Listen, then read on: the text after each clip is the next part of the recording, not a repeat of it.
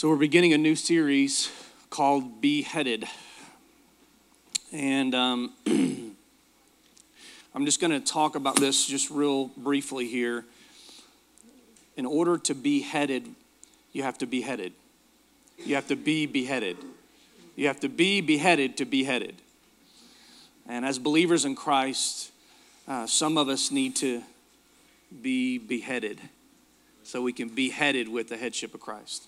Make sense? Yeah. Okay. I want to talk about that over the next several weeks and um, um, maybe over the next couple months. I want to talk about just the importance of the headship of Christ in our lives. Um, so much of us are trying to f- find our spot and create headroom for ourselves that we neglect creating headroom for the headship of Christ in our lives. Make sense? And and it's very innocent. We do it innocently, but the reality is we are so focused on ourself that we forsake him in all of our ways. I was riding in the car the other day. I got this. We actually paid off our car about a year ago. Um, so praise the Lord. Ever.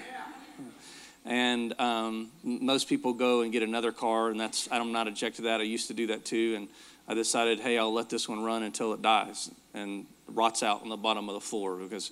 Know I don't know if I'm growing up or just changed my philosophy on cars, but we're doing that. But I do, I am annoyed with it, and I have thought many times about getting a new car because I don't like the headroom that's in there.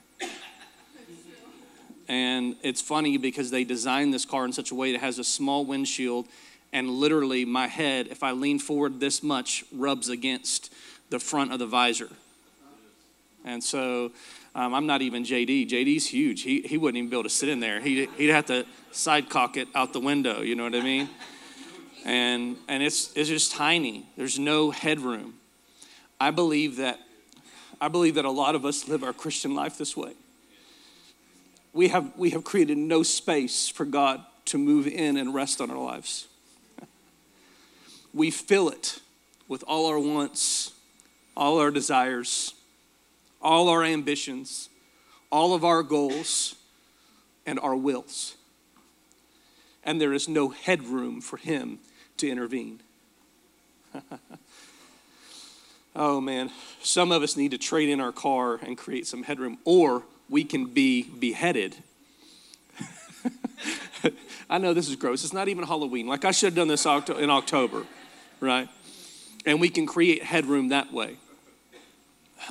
Some of us, listen to me, some of us think that the answer to our life is to trade in our life for someone else's. That that's how we create headroom. Or to trade in our stuff for somebody else's stuff. And he said, it's not about trading it in. You can create space by denying yourself and lifting me up. How many of you are willing to sacrifice? All right. That's good enough. I laid the foundation for the series. I'm not really good at that. I just kind of jump in there and start preaching junk. By the way, the title of this sermon is Headroom. So you can put that on top of your notes. Now, I, the Lord gave me very specific instructions on this sermon and what I should preach and the order I should preach it in. I don't think it's very organized, but then he created the whole earth.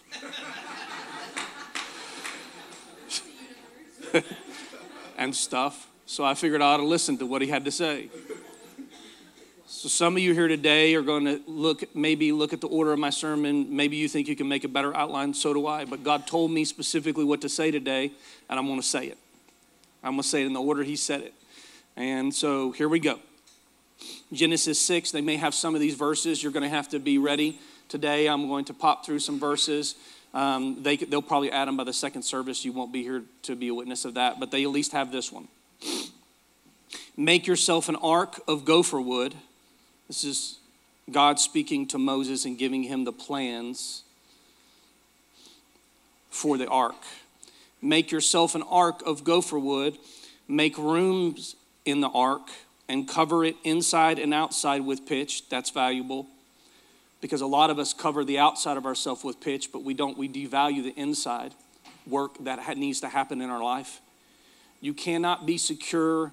You cannot keep yourself from sinking by simply just covering the outside with pitch.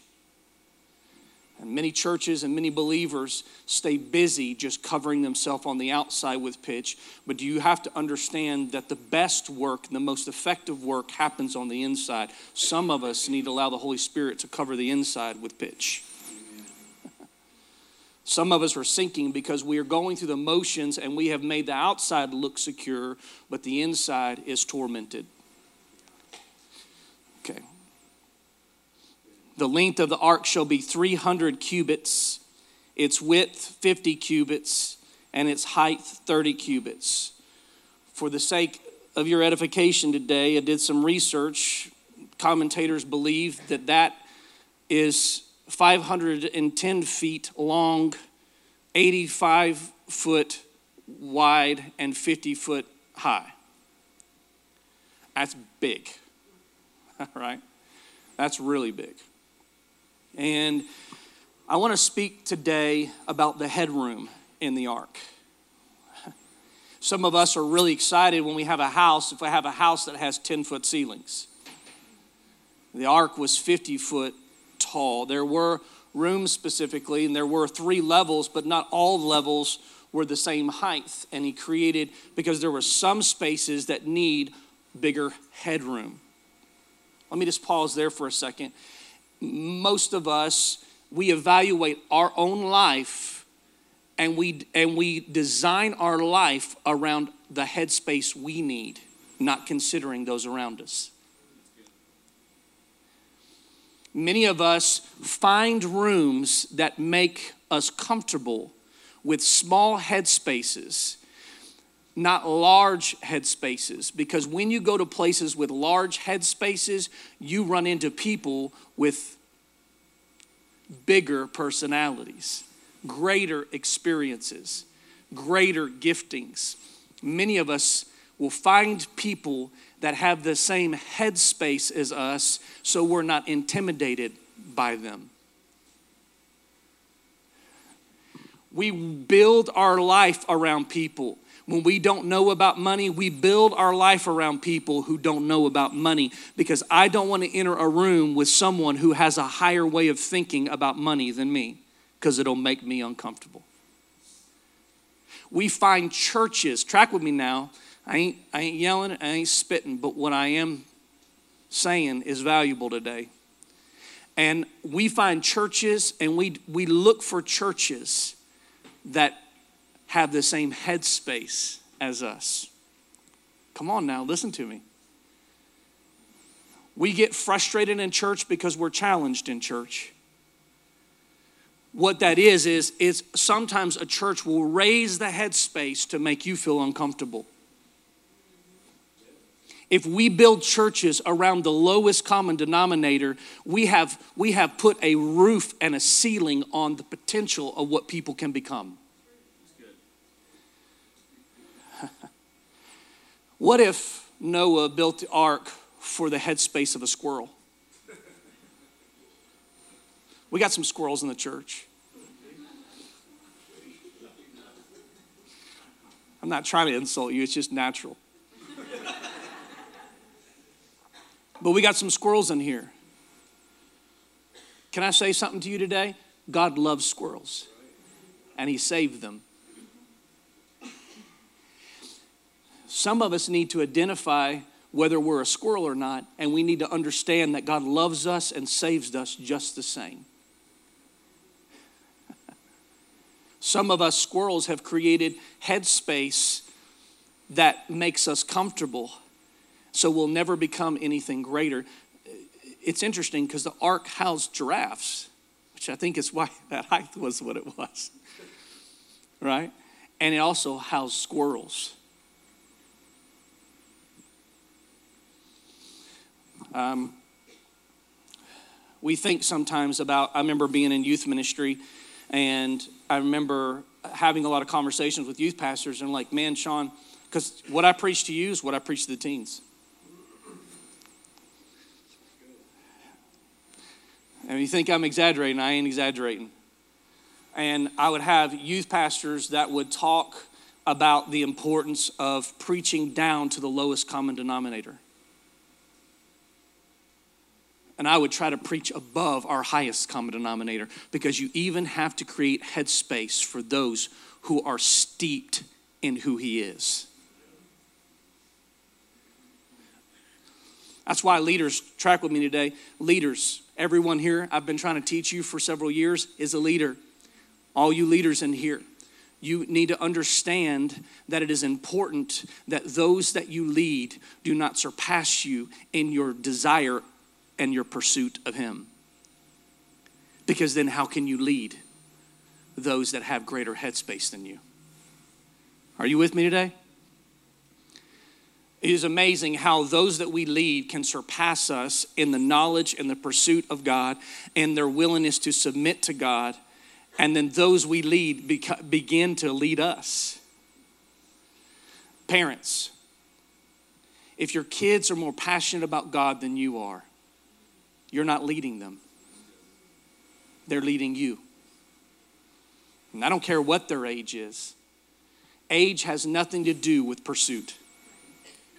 Come on now.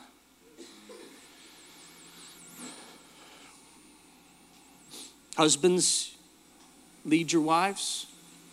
If your wives are more hungry for God than you, we got a problem. And I want you to understand today in the church, we got a problem. Listen to me today. Listen to me, man. The day we have women drag, we have women dragging men to church today.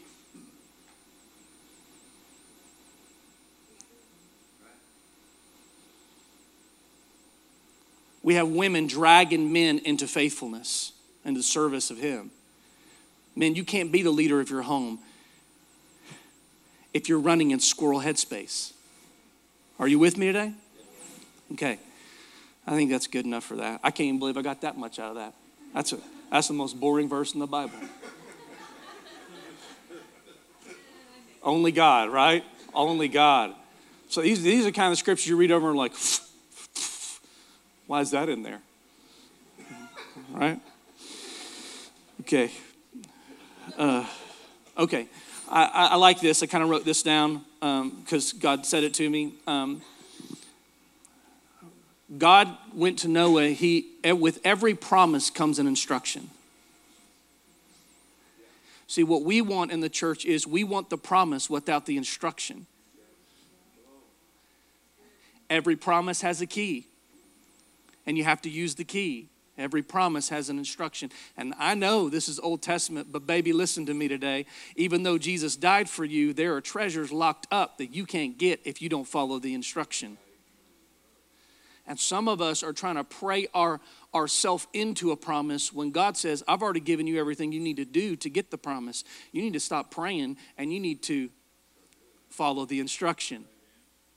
Come on now. Now I'm not saying. Here's what here's the trouble in a lot of denominations is that we begin to take this subject, which is right and is truthful, and we begin to apply it to a sinful life that if you would follow the instructions, then you will be saved. No, you can be saved, not follow the instructions, and live here on earth as if you are in hell. I want you to know you're currently living in one of the heavens, but the reason we don't get to experience the fullness of this heaven is because we don't follow Him in the fullness of His instruction. Oh, come on now. Uh, oh, man. Okay. Oh, I try not to get excited because it just looks weird playing back on the video, but I want you to know I just can't help but get excited about some of this stuff, you know? Promise must be fulfilled. I, I, I watched this, I don't even remember what it was. It was something about D'Artagnan and, oh, it was the Iron Mask. Man in the Iron Mask. And, and I, I, they said this promises must be fulfilled. Promises can never be the end in itself. Okay? I, I don't know, let the, do what you want with that. I, I thought it was awesome. I don't have time to explain it. We're moving on. I, I wrote this down, and I, I feel like so, some of us, some of us are always pushing off our obedience to fulfill the promises of God and be obedient to what He's called us to do because we're waiting for someday. Well, someday he'll move for me, and someday I'll be healed, and someday he'll deliver me from my stress, and someday my family will be saved. Listen, I don't know if you know this or not, maybe you've experienced it, but I have never experienced it. I have never experienced someday.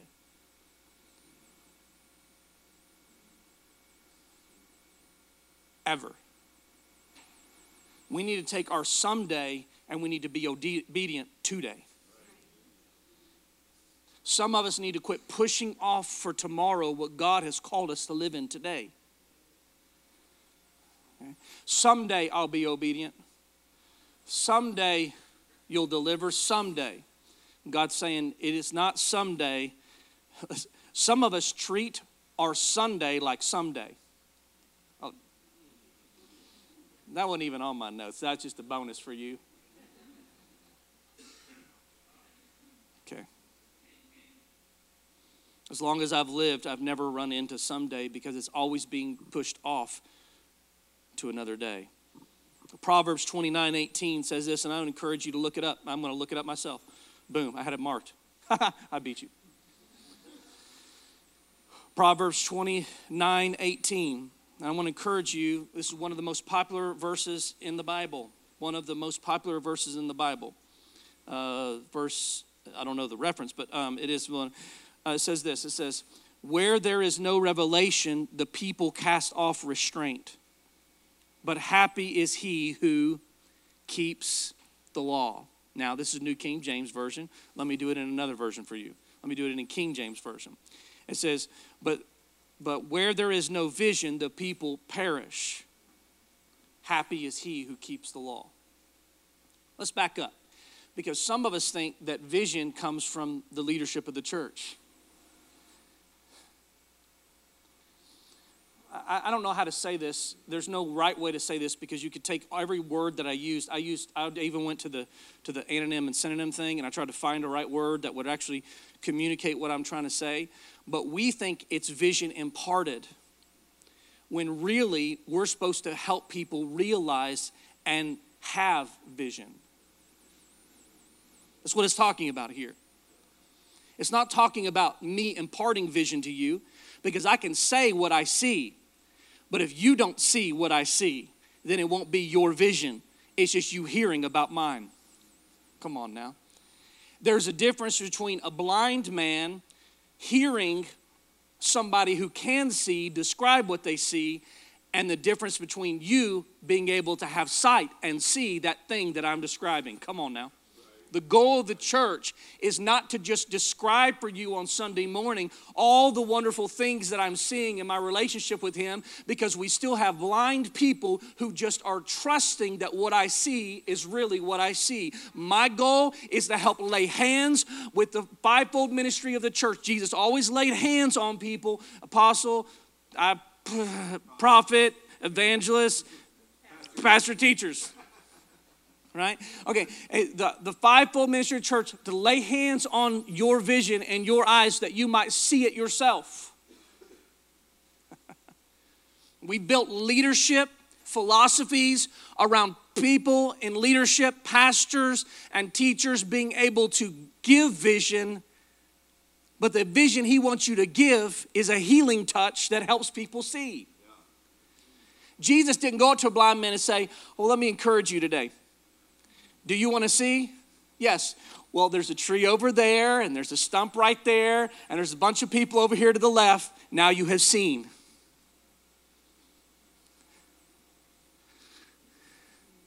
Isn't it amazing how we create dumb theology around unintelligent and unintelligent comments and our, our inability to look back and see what the context of this scripture is? You really want to know what this context? So, so let me so some of you are here saying this. Well, Sean, then how are we going to be able to see? Well, it talks about that in Proverbs. Listen, if you go backwards, it says this. Let me see where I want to see. A fool vents all his feelings. This is verse 11. But a wise man holds them back. If a ruler pays attention to lies, all his servants become wicked. The poor man and the oppressor have this in common the Lord gives light to the eyes of both. The king who judges the poor with truth, his throne will be established forever. The rod and rebuke gives wisdom, but a child left to himself brings shame to his mother. Oh, I show love to my child by letting him do whatever the heck he wants. We're friends. We're friends first. I want them to know that I love them. You need to rebuke them. Because if you don't rebuke your child, your child will be successful at bringing shame to your whole house. I don't care if you do timeout or whoop a honey. I don't care. Rebuke them. Rebuke them. Well, I, I, just, you know, we live in a world now where everybody, well, they just find in their way. They're just finding their way. It's everybody's individual truth. No, it's not. It's not everybody. You know, this is a war on our, not only on our culture, it's a war in the church. Okay. All right. I'll move on from that because I feel the tension rising. God's calling us to rebuke. The rod and, the, and rebuke give wisdom. The rod. Oh, I just, I just pat his head with that rod. No, you don't. Anyway, we'll just move on from there. Rebuke gives wisdom, but a child left to himself brings shame to his mother. When the wicked are multiplied, transition, transgressions increase, but the righteous will see their fall. Listen to this correct your son, and he will give you rest. Some of you don't have rest because you can't discipline your children. Hold on, just let that one sit in there for a second. Just, just let that one just sink in. Just sink in. I got to navigate this very carefully. Let's just wait, just so everybody take a breath. Just, but I'm going here. I'm going here. God told me. I think. Let me, let me just navigate this carefully. We have people that, that need to be medicated. We have children that need to be medicated. They're all chemically off balance. I understand that. I'm not, uh, you know, we have this ADHD, we have all this stuff. I'm not, I'm not speaking against that, but some of that is not even that the kid has been really truly diagnosed with anything. It's that you won't discipline. Now don't, don't email me this week because that one will get an email. I just want to warn you, I'm not going to respond to it. I love you. And if you feel convicted about that, there's a reason. Don't get mad at me. I'm not saying there isn't truth to, to, to kids needing help. But a lot of the help kids need today is a parent being a parent. Okay? Now be very careful. Don't walk out of here today and go, that kid, yep, that kid, that kid, uh huh, uh huh, yep. Y'all devils. Y'all devils. No, don't do that because you don't know their situation. I can say it up, from here in a broad stroke because in reality, there I, be, I believe, and I don't know for sure, but I believe there's a lot of undisciplined kids that are unruly kids. Okay, that, I, I really need to move off that one. And then, but it's telling us to rebuke. Now, listen, in the church, if you come here and you just want to be encouraged and loved on and made to feel perfect when you leave, you're in the wrong place because he's telling us the way that you are healed to see vision and have revelation is to be corrected for the direction you're going in your life. Part of Sunday morning is coming, putting your head in a guillotine, and having your head cut off. because for you to create headspace, I mean, listen to, and I'll just be honest with you, some of you are just not willingly going to go lay down on Monday morning and be beheaded. That's what Sunday's for. welcome to Echo Church. You know, I mean, no, I'm just trying to help you understand. Like sometimes we build these philosophies, theologies to, to create headspace for ourselves, and then Sunday is an opportunity for us to go, no. And, us to, and then it's to have to redevelop what we see and how we see. I was just messing with my kid the other day, and I said, Hey, what's that on your nose? And he was like, What? What? You know, because everybody thinks they have a booger when you say that. What? And he was really nervous. And what's that on your nose? Well, I don't know what's on my nose. I can't see my nose. What is it? And I said, Nothing. That's it. That's the end of the story. but he couldn't see there wasn't nothing on his nose because he couldn't see himself. Track with me now. Uh, I'm, I'm doing good today. Some of us need to come, some of us need to get to a place where God allows us to see ourselves. Some of us need to get in rooms where other people can see you for what you are, and you need to be able to listen to them because you can't see yourself. And as much as you want to be self aware, as much as you want to be, you know, you can't see yourself. So some of us need to run in rooms where people will see us and not just see us, but tell us what they see, even if it's nothing. You couldn't see it because you can't see yourself. Some of us need to quit trying to see ourselves through the lens of our intentions, and we need to see ourselves. Come on. Other people need to show you who you are. And let me tell you, those conversations are beheading.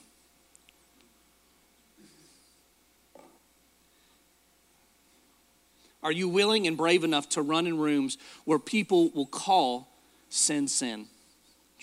I'm going to say this and I'm moving on to the next point.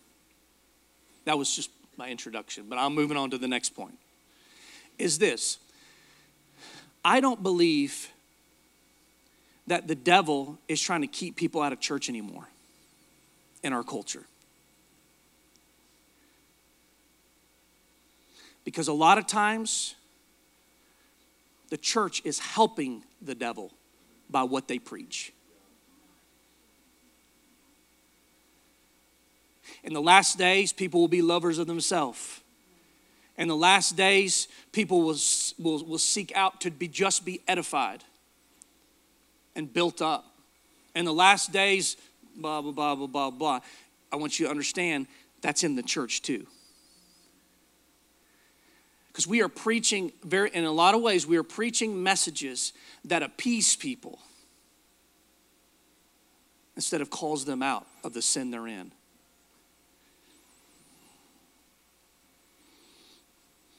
I believe the devil isn't trying to keep people out of churches any longer.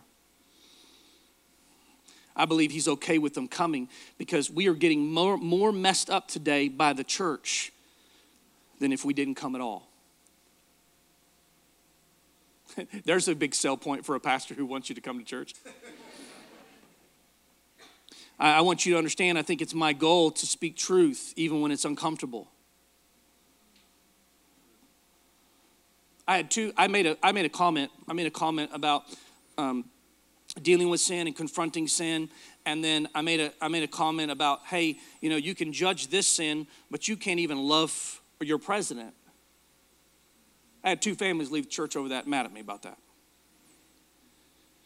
Because I'm calling you to love. I didn't say you had to agree with everything he does, but you're called to love.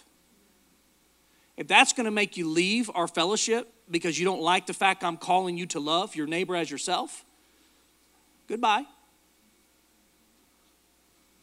My hope would be that you stay and that you stay in the unsettled place of that challenge and be able to grow up into the full measure of the headship of Christ. But the problem is, you can't be beheaded long enough to actually get his headship. There we go. That was good stuff. All right. I told you, anyway. Listen to this sin should never be comfortable in church. And the church has become so seeker sensitive that it has made sin comfortable.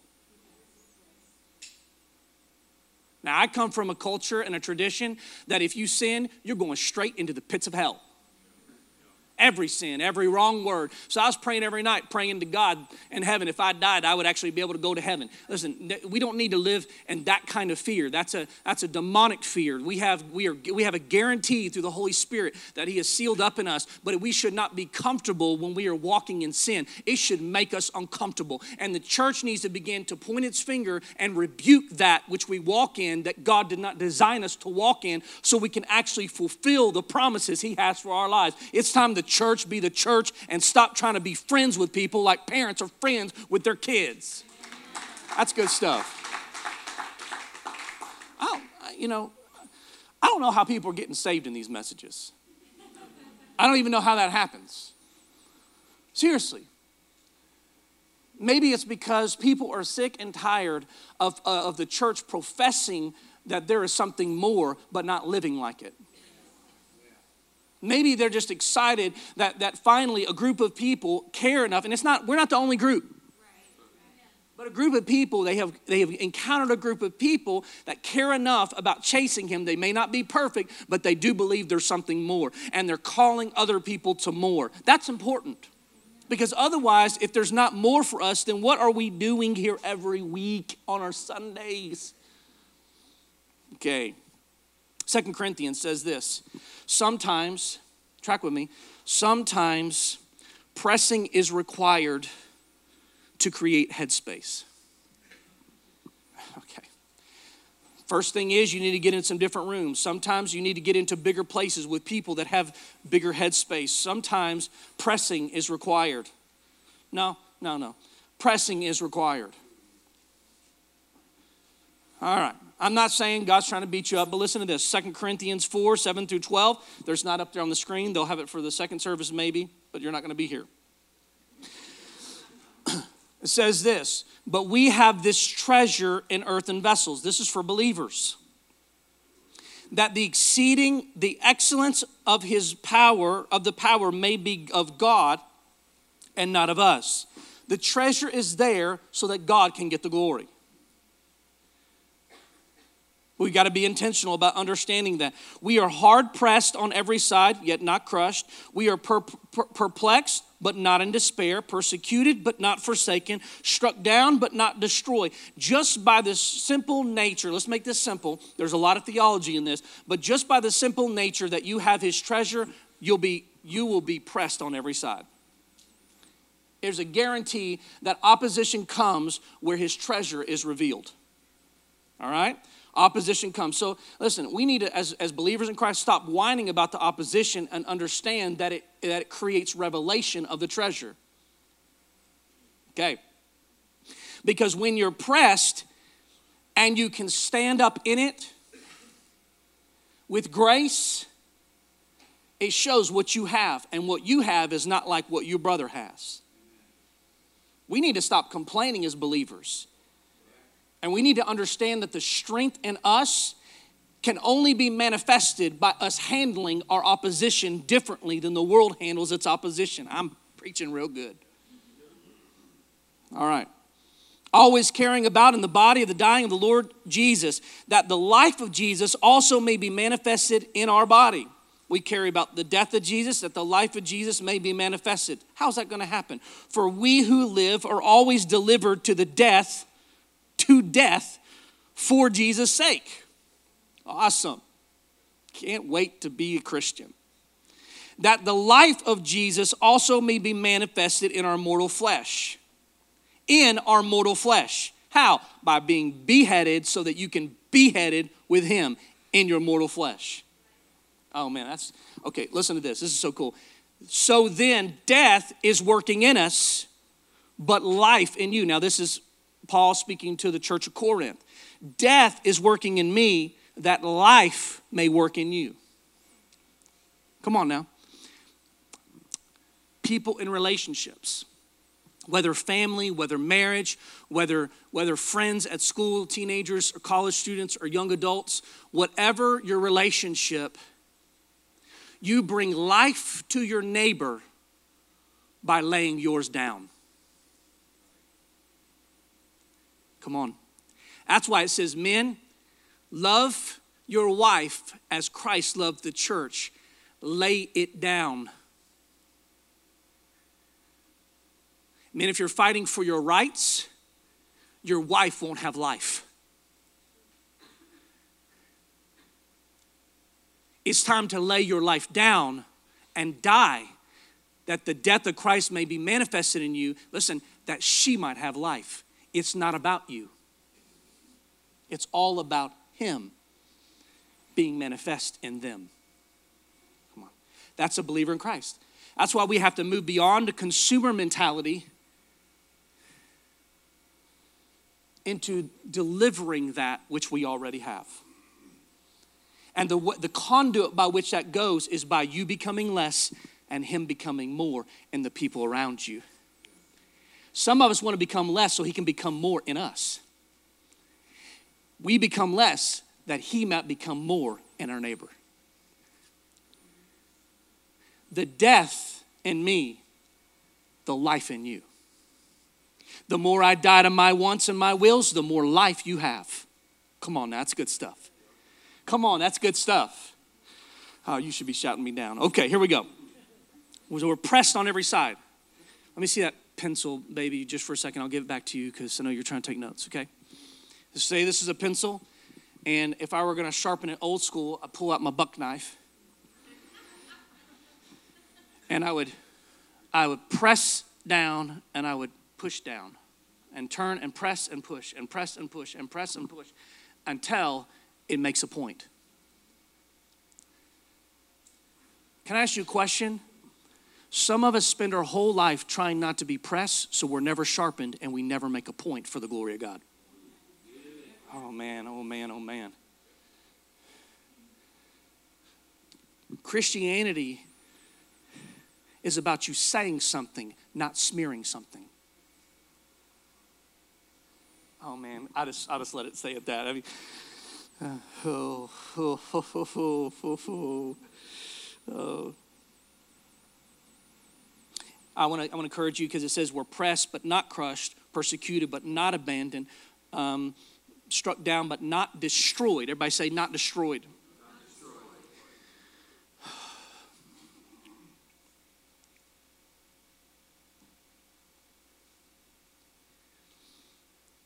Broken people hurt people. The goal of a Christian life is that he would make you whole that the power that is in you will be delivered in the right manner.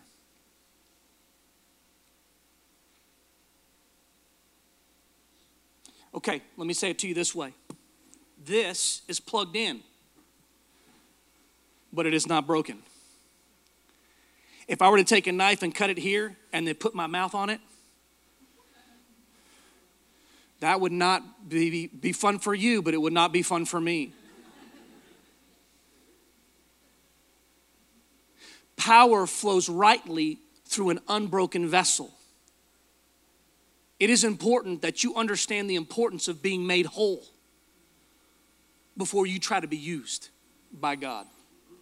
Oh my gosh. Oh, oh my gosh. Just, just hold on. Because there's so many people that feel called to ministry, but your greatest call is, is being made whole.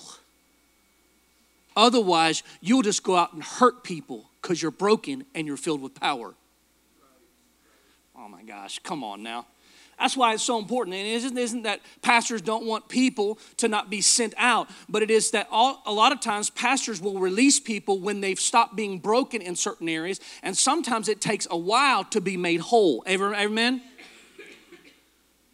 Because just because you're broken doesn't mean there's not power in you if you're a believer in Christ. And we have a lot of believers who think they're called going out and hurting people because they won't take the time to be made whole.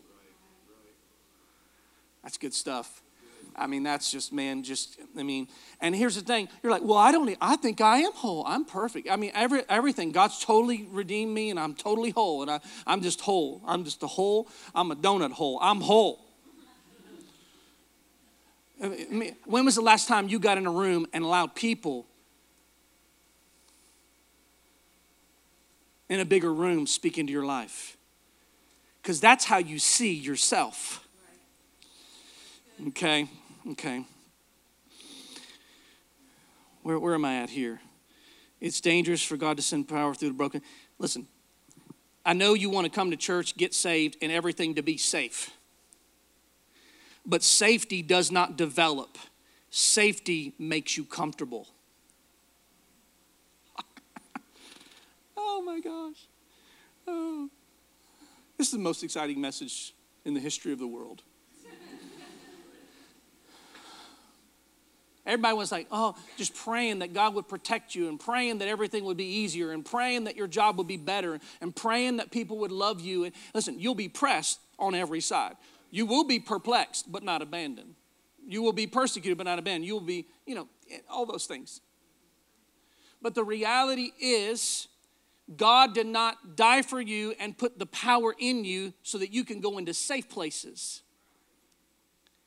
He called you into the alleyways, to the dark places, to where the scoundrels are. He called you into those places, and there will be trouble. But safety, I've, what I've known is the safer my life is in seasons, the less I develop. But the more turmoil and trouble and storms come, the greater I have to manifest and, and trust the headship of Christ. I have to rely on Him. I have to talk to Him. I have to call out to Him. I have to pray. Some of you are praying for life to be easy, and He's sending you into the chaos so that you can be transformed. Oh my gosh. Mm-mm-mm. We must allow God to direct us in pressure.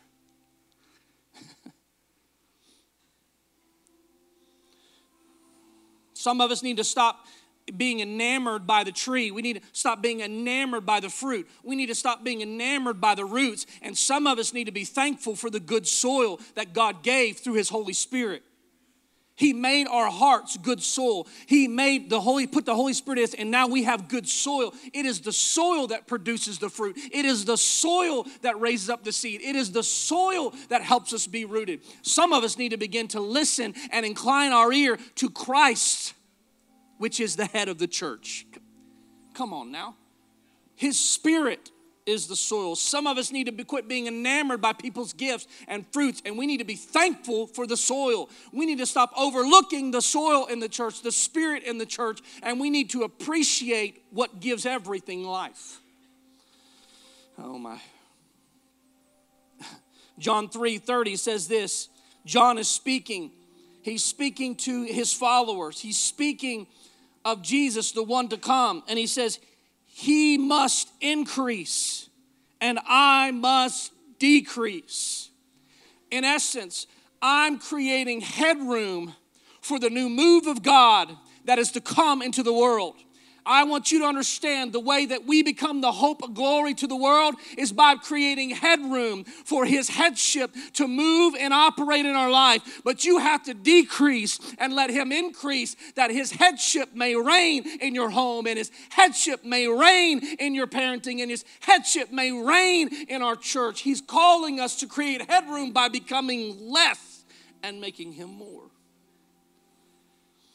Some of us are so thankful about how God is using us that we, re- we refuse to let God show up Himself. Oh my gosh. Oh my gosh. Oh my goodness. He must increase, but I must decrease. I'm going to say this in closing, my closing point. Every transition requires a transformation.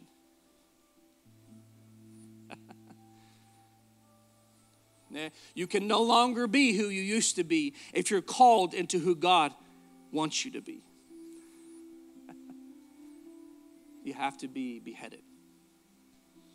And what you look like yesterday, you shall not look like tomorrow because God never calls you to the next dimension of glory looking the same. That's why you started out as sheep, but you became the bride. And you were the bride, but you became sons of God. And I want you to understand today some of you used to be sinners, but now you're made alive in Christ. And you need to walk like it and you need to look like it because every transition transforms. And I would I would say to you today if the transformation has not come, you've promoted yourself before it was time. Okay. Says of Jesus that he ascended in human form on the day of Pentecost. He came back in spiritual form. Why? Because whenever there's a transition in your life, you cannot do it in the same form. You can't do the next thing in the same form. You can't treat the next opportunity with the same mentality. You can't go through the next door with the same set of friends. You can't have the same language in a new business opportunity. Amen? Notice that going up, track with me, is fleshly. look at look at me. Going up is fleshly. He went up in flesh and came down in spirit. Coming down is spiritual. We must become less that he might become more. We're trying to come up, and God is trying to see if you can come down. You're trying to see who you can get over, and God is saying, I'm trying to see who you can get under. And when I see that you can act under people, I won't be afraid to raise you up. You have degrees to be the boss. You have enough experience to be the boss. You have enough wisdom to be the boss. You have enough tools to be the boss. But I came here today to ask you a question Do you have the humility to be the boss? Because coming up is fleshly, but making yourself low is spiritual. In every area of your life, in every relationship you have, in everything you do, God is calling us to make ourselves low.